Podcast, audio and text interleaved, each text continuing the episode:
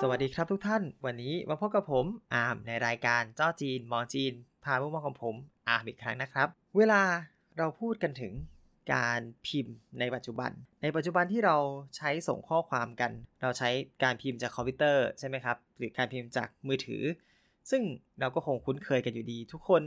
ก็คงคุ้นเคยกับการที่มีแป้นพิมพ์ขึ้นมา แล้วเราก็พิมพ์ตามนั้น แล้วก็กดส่งใช่ไหมครับภาษาไทยเราเหมือนภาษาอังกฤษ ก็คือใช้แป้นเดียวกันได้ อย่างที่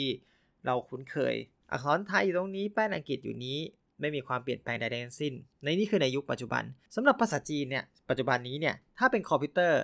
ก็คือใช้ระบบการพิมพ์แบบเดียวกับอังกฤษ ใช้ระบบการพิมพ์แบบเดียวกับญี่ปุ่น ตัวอักษรหนึ่งก็คือคำอ่านเพราะฉะนั้นจีนพิมพ์พิงอินเข้าไป แล้วก็จะมีอักษรขึ้นมาให้เลือก แล้วพอเลือกเสร็จปุ๊บก็จะได้เป็นอักษรหนึ่งตัวที่อยู่บนหน้าจอ เป็นการพิมพ์ในรูปแบบปัจจุบัน สำหรับการพิมพ์มือถือเนี่ย การพิมพ์บนมือถือบ้านเรา ก็ใช้คีย์บอร์ดปกติเนาะไซส์ปกติ ของภาษาไทยจริงอาจจะใหญ่กว่าภาษาอังกฤษนิดหน่อย แล้วก็มันก็ไม่ค่อยได้ต่างกันมาก แต่ในภาษาจีนเนี่ย มันมีการใช้คีย์บอร์ดหลักๆ อยู่ 3 แบบ แบบแรกคือแบบที่นักเรียนต่างชาติใช้กันบ่อยที่สุด ก็คือพิงอินตัวเต็ม ก็คือเป็นคีย์บอร์ดธรรมดาเหมือนภาษาอังกฤษ แล้วเราก็พิมพ์พิงอินคำอ่านเข้าไปแล้วก็เลือกอักษรที่ถูกต้อง อันนี้คือสิ่งที่นักเรียนต่างชาติใช้กันเยอะที่สุด แบบที่ 2 ก็คือเขาเรียกว่า 9 ช่อง หรือจริงๆ เราต้องเรียกว่า 10 ช่อง มันเป็นรูปแบบที่มาจากมือถือกดแบบเดิมๆนะครับ ปุ่มกดมันมี1นถึงเแล้วก็0ใช่ไหมแล้วก็ก็จริงๆ มันมี 12 ช่องแหละเอาเรียกง่ายๆ ช่องไอ้ตรงดอกจันกับตัวชาร์ปมันก็คือการเลือกสัญลักษณ์ต่างๆ ที่มันก็เอาไปใช้ในงานนั้น แต่หลักๆ ก็จะเป็น 9 ช่องข้างบน1ถึง9 1ถึง9เนี่ยแต่ละช่อง มันก็คือจะเป็นอักษรต่างๆกัน ถ้านึกไม่ออกให้ย้อนกลับไปดูในแบบมือถือรุ่นเก่าๆครับว่าแบบเขาจะมีเขียนอยู่ว่าตรงนี้ A B C D E F อะไรอย่างเงี้ยไปเรื่อยๆ ซึ่งเขาก็จะกดจากในนี้เนี่ยแป้นนี้เนี่ยผสมกันเป็นคำแล้วก็เลือกคำที่ที่ต้องการ ซึ่งอันนี้จริงๆเราต้องบอกว่าไอแบบ 9 ช่องของจีนเนี่ยจริงๆมันมีฟีเจอร์ในการสะกดย่อ ซึ่งคนจีนเขาจะย่อเก่งมากเหมือนแบบว่า บอกว่าวอชื่อฟ้านเหรอใช่ไหมครับวอชื่อฟ้านเหรอถ้าเขียนพิงอินออกมามันจะเป็น W O C H I F A N L E อ่าวอชื่อฟ้านเหรอเขาก็เอาตัวข้างหน้าเนี่ย แต่เขาแต่ละตัวเนี่ยมาพิมพ์ ก็คือ W C F L แค่นี้มันก็จะมันก็จะไม่ยากใช่ไหมกด 1 2 3 4ปึ๊บมันก็จะขึ้นประโยคออกมาแล้วก็เลือกได้เลย นี่คือทำให้คนจีนก็พิมพ์เร็ว กว่าเราปกติเราเราเป็นต่างชาติเราพิมพ์ช้าเพราะเราต้องพิมพ์ประโยคทั้งประโยคโดยส่วนใหญ่แล้วนะครับ อันนี้คืออีกอย่างหนึ่งแล้วก็อีกแบบหนึ่งก็จะเป็นคีย์บอร์ดที่เป็นตัวตวัด ก็คือลายเส้นต่างๆ เส้นตรงเส้นโค้งเส้นนอนอะไรอย่างเงี้ยครับ ก็ผสมผสมกันจะได้หนึ่งคำหนึ่งอักษรขึ้นมาแล้วเราก็เอาอักษรนั้นไปใส่แล้วก็ไปเรื่อยๆ อันนี้คือคีย์บอร์ดในปัจจุบันถ้าเราจะพูดกัน ทีนี้ วันนี้เนี่ยผมก็จะพาทุกท่านย้อนกลับไป ว่าในสมัยก่อนมันเป็นอย่างไรบ้าง คือจริงๆ เรื่องนี้เนี่ยมันเกิดจากความสงสัยในตัวผมเองแหละ เราพูดกันในคีย์บอร์ดปัจจุบันเราเห็นกันเราคุ้นเคยเราเห็นหน้ากันมา ย้อนกลับไปในอีกยุคหนึ่งก่อนที่จะเป็นยุคปัจจุบัน ก็คือยุคของเครื่องพิมพ์ดีดไฟฟ้าอ่าเครื่องพิมพ์ดีดไฟฟ้าเนี่ยบ้านเรามีพิมพ์ดีดมาเนี่ยไม่ได้ต่างอะไรกัน คือแป้นก็ยังคงเป็น ป้นปัจจุบันที่เราใช้กันอยู่ ของภาษาอังกฤษก็เป็นแป้นแบบเดียวกัน คือมันก็ไม่ได้ยากของเราเนี่ยเครื่องดีดไฟฟ้ากด1ทีพิมพ์1ทีหรือบางทีก็อาจจะพิมพ์ยาวๆแล้วเดี๋ยวเครื่องมันก็ตีไปเรื่อยๆ อะไรอย่างเงี้ยครับ มันก็จบประโยคง่ายๆ มันก็ไม่ได้ยากของเรามันจะเป็นหลายคนไม่น่าจะทันเครื่องดีดไฟฟ้า ยิ่งย้อนกลับไปผมก็ยิ่งรู้สึกแก่เครื่องดีดไฟฟ้าของเรามันจะเป็นจานเนาะเป็นจานแบบว่ามีจานภาษาไทยจานภาษาอังกฤษก็เปลี่ยนจานกันไป ถ้าเราจะต้องการพิมพ์ภาษานั้นภาษานี้ เพิ่งยุคนี้เนี่ยบ้านเราเป็นอย่างนี้ ผมก็เคยถามอาจารย์ตอนที่อยู่ที่จีนว่า โอ้สมัยก่อนที่เราจะมีคอมพิวเตอร์เนี่ยครับอาจารย์ว่าแบบเอ้ยเขาพิมพ์กันยังไง อาจารย์ก็บอกว่าก็เหมือนกันนะก็พิมพ์เป็นพิงอินผสมคำแล้วก็เลือกตัวที่ถูกต้องมันก็พิมพ์ขึ้นมา อันนี้เนี่ย ผมเองก็ได้แค่ฟังแล้วก็จำใส่ใจไว้ เพราะว่าเราเองก็ไม่เห็นภาพเนาะเพราะว่าในยุคที่เราไปตอนผมไปก็ 2013 แล้วอะ่ะ ก็ไม่ค่อยจะมีใครใช้พิมพ์ดีดแล้วอะ่ะไม่เหมือนที่ตำรวจเราตอนนี้ที่ยังใช้เครื่องพิมพ์ดีกันอยู่นะ อันนี้เรื่องจริงนี่เรื่องจริง เวลาพิมพ์แผ่นพิมพ์มือ ก็เราก็ไม่เห็นว่าผมก็นึกภาพไม่ออก แต่ให้ผมคิดเอาว่าจะเป็นแบบไหนผมคิดว่าน่าจะเป็นแบบเครื่องปริ้นเออ อันนี้ไม่เคยหาแล้วก็ไม่เคยเจอด้วยเพราะฉะนั้นได้มีแค่เรื่องของการเดาว่า เออ สมัยก่อนก็คง เพราะถ้าอาจารย์บอกว่ามันเลือกคำแสดงว่ามันก็น่าจะเป็นการปริ้นเพราะว่า ถ้าเราพูดกันไปถึงอักษรจีน อักษรจีนมีกว่า8ปดหมื่นตัวจากการวิจัยนะครับ แต่เอาใช้กันจริง ๆ เนี่ย ก็สี่ซ่าห้าร้อยแล้วอะ่ะสี่ซ่าห้าร้อยใช้กันบ่อยๆ คือใช้กันหมดเอาให้ครอบคลุม 90%ก็คือสามพันแล้วพอแบบสามพันเอาจานที่ไหนมาใส่อักษรได้ใช่ไหมครับอย่านึกภาพโอ้โหมันต้องบุนกันแบบนานมากกว่าจะพิมพ์หนึ่งอักษรได้อะไรเงี้ยซึ่งผมคิดว่ามันจะ make sense กว่าถ้ามันเป็นการปริ้น คำที่เราพิมพ์ออกมา นั่นแหละครับ ยุคก่อนหน้านั้น โอเค เราถามอาจารย์ไปได้แค่นี้ แต่มันมีอีกอย่างที่ยังผมยังคงคาใจอยู่เสมอ คือผมก็ถามพยายามถามอาจารย์มากว่า สมัยก่อนเนี่ย เออเรียกว่าเครื่องพิมพ์ดีดเนี่ยตาซื่อจีเนี่ย มันพิมพ์ดีดเนี่ย มันมันเป็นยังไง คือบ้านเราเนี่ย ผมตอนเด็กๆเนี่ยเคยใช้เครื่องพิมพ์ดีดบอกอยู่ไหมสมัยก่อนคอมันแพงแล้วแบบว่าไม่มีโน้ตบุ๊กเนาะ จะทำงงงานอะไรนี่ก็เขียนช้าขอพิมพ์ดีดแล้วกัน เครื่องพิมพ์ดีดเนี่ย มันก็เอาว่าหน้าตามันก็เหมือนของคอมพิวเตอร์เราปัจจุบันแค่แป้นมันสูงขึ้นหน่อย คือ โอเคบ้านเราแป้นมันไม่มันแป้นมันส่วนใหญ่ของคนทำงานก็จะเป็นแป้นเรียบๆใช่ไหมอาจจะมีเนินขึ้นมานิดนึงแต่ก็ไม่ได้สูงมาก สมัยก่อนนี่คือ slope ประมาณแบบ 30 องศาขึ้นไปอะไรเงี้ยเวลาพิมพ์นี่ต้องต้องทำมือแบบเป็นโนด้วยนะ ต้องแบบโก่งๆหน่อย เพราะว่าเดี๋ยวไม่มีแรงกด เวลากดไปที กดตัวหนึ่งปุ๊บมันก็จะอักษรนั้นก็จะไปตีบนกระดาษตุกแง่มันก็จะตกตกตกตกตกตกผมว่าหลายคนน่าจะเคยเห็น แต่อาจจะไม่เคยสัมผัสเนาะเครื่องพิมพ์ดีมันเป็นไอคอนิกของการพิมพ์ระดับ Personal ระดับบุคคลมากๆ คือเราก็เห็นภาษาอังกฤษ มันก็ไม่ได้ต่างจากเราเครื่องพิมพ์ดีมันก็เป็นแบบนั้น ภาษาไทยเอาจริงๆ ก็ไม่ได้ต่างกัน ภาษาไทยของในสมัยก่อนเนี่ย อันนี้ผมก็เล่าเผื่อเด็กรุ่นใหม่ที่ฟังพอดแคสต์ของผมเนาะ ภาษาไทยในสมัยก่อนเนี่ย ถ้าเราจะพิมพ์เนี่ย มันก็คือแป้นปัจจุบันของเราเนี่ยแหละครับ มันก็ฟอร์กระดอเอกอาสวอเหมือนกันเลย ก็พิมพ์ยกมีทั้งยกมีทั้งวางข้างล่าง แต่สิ่งที่จะแตกต่างกับคอมปัจจุบันก็คือ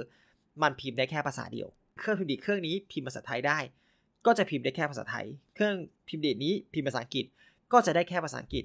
มีแค่ฟีเจอร์เดียวที่จะเลือกได้ก็คือ ภาษาไทยเลขไทย หรือภาษาไทย เลขอาราบิก เป็นสิ่งหนึ่งที่ต้องเลือก เพราะว่ามันจะอยู่ในคีย์บอร์ดที่ถูกฝังไว้ในแป้นเลขอะครับ มันจะขึ้นตามภาษาไทยเนาะ มันก็คือจะเป็นชั้นบนทั้งหมด ชั้นบนของแถวบน อืม เพราะฉะนั้นมันจะเป็นสิ่งเดียวที่คุณจะเลือกได้ แต่เมื่อคุณเลือกแล้วมันจะอยู่กับตัวคุณตลอดไป เพราะฉะนั้นจงไม่แปลกใจว่าทำไมเอกสารราชการในสมัยก่อน จริงๆ ถึงปัจจุบันด้วย หลายคนก็ยังติดคือ จะต้องเขียนคำอ่านให้เป็นภาษาไทย เนื่องจากว่าสมัยก่อนมันเปลี่ยนไม่ได้จริง ๆ มันพิมพ์ดีมันพิมพ์ได้แค่ไทย เพราะฉะนั้น ต้องเขียนทุกอย่างเป็นภาษาไทยนะครับ นั่นแหละ อะ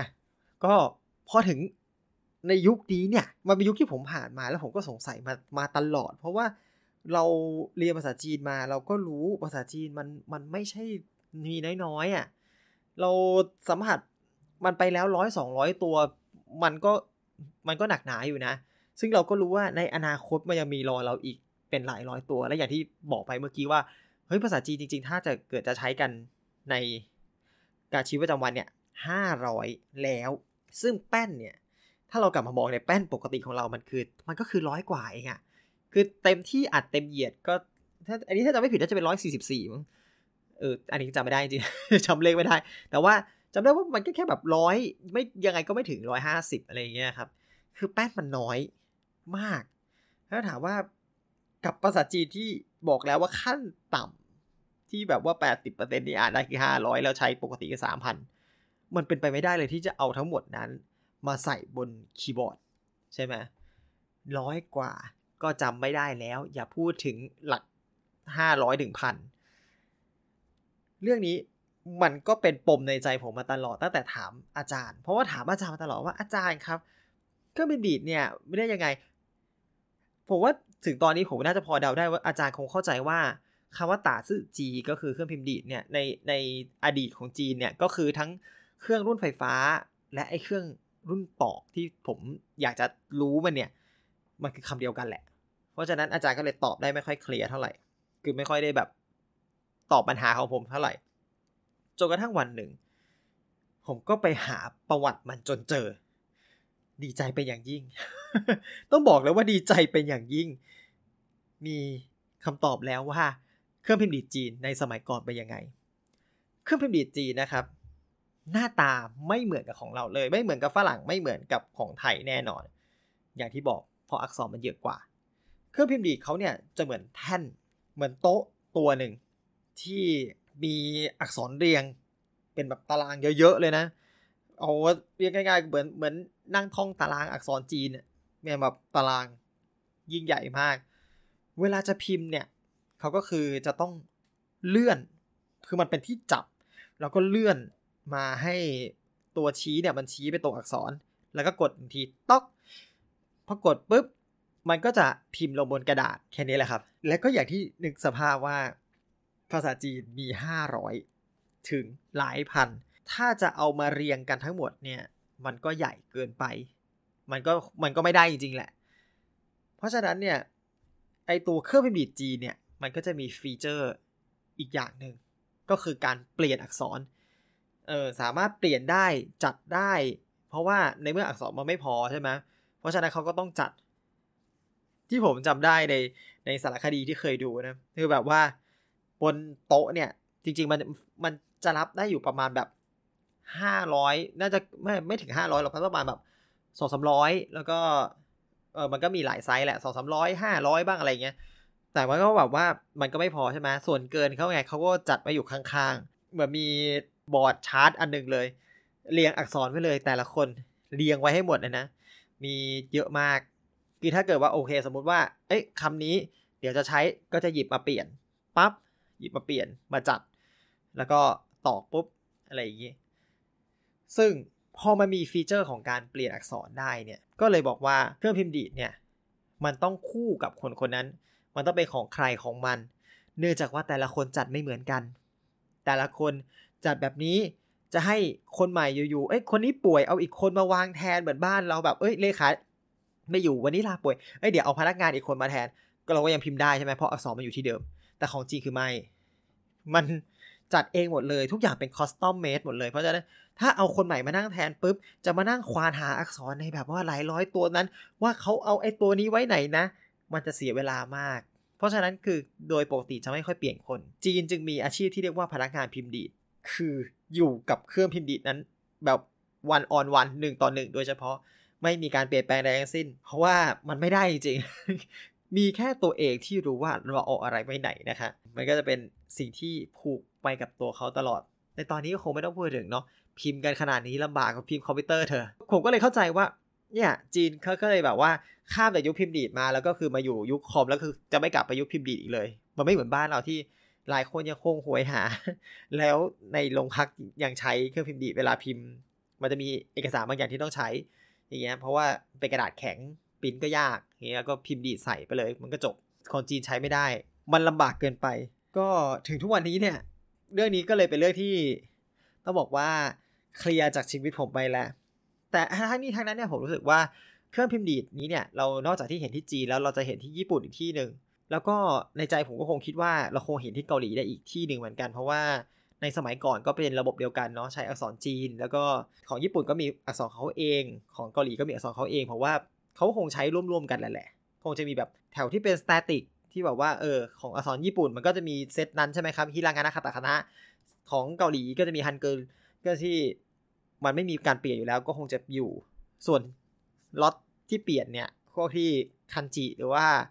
คันซื่อเนี่ยหรือว่าฮันจาเนี่ยมันก็จะต้องมีการเปลี่ยนกันตลอด ก็จะเป็นรูปแบบคล้ายๆกันนั่นแหละครับ วันนี้ก็เหมือนมาเล่าความประทับใจเนาะที่เคยหาคำตอบที่ค้างคาใจมานานมาก จนได้ว่า สมัยก่อนคนจีนพิมพ์ดีดยังไง โอเคครับก็หวังว่าตอนที่เล่าในวันนี้ก็จะทำให้ทุกท่านได้รับความรู้ แล้วผมว่าจริงๆพอผมเปิดพูดเปิดมาจริงผมว่าหลายคนก็อาจจะสงสัยเหมือนกันว่า ที่จีนเขาพิมพ์ดียังไงตอนนี้ทราบไหมนะครับ ว่ามันเป็นสิ่งที่ไม่มีใครอยากจะแตะเพราะมันลำบากจริงโอเคครับ งั้นสำหรับวันนี้ก็เอาไว้เท่านี้ก่อนละกันนะครับผม ไว้พบกันใหม่ครั้งหน้านะครับผม ไปก่อนละครับ สวัสดีครับ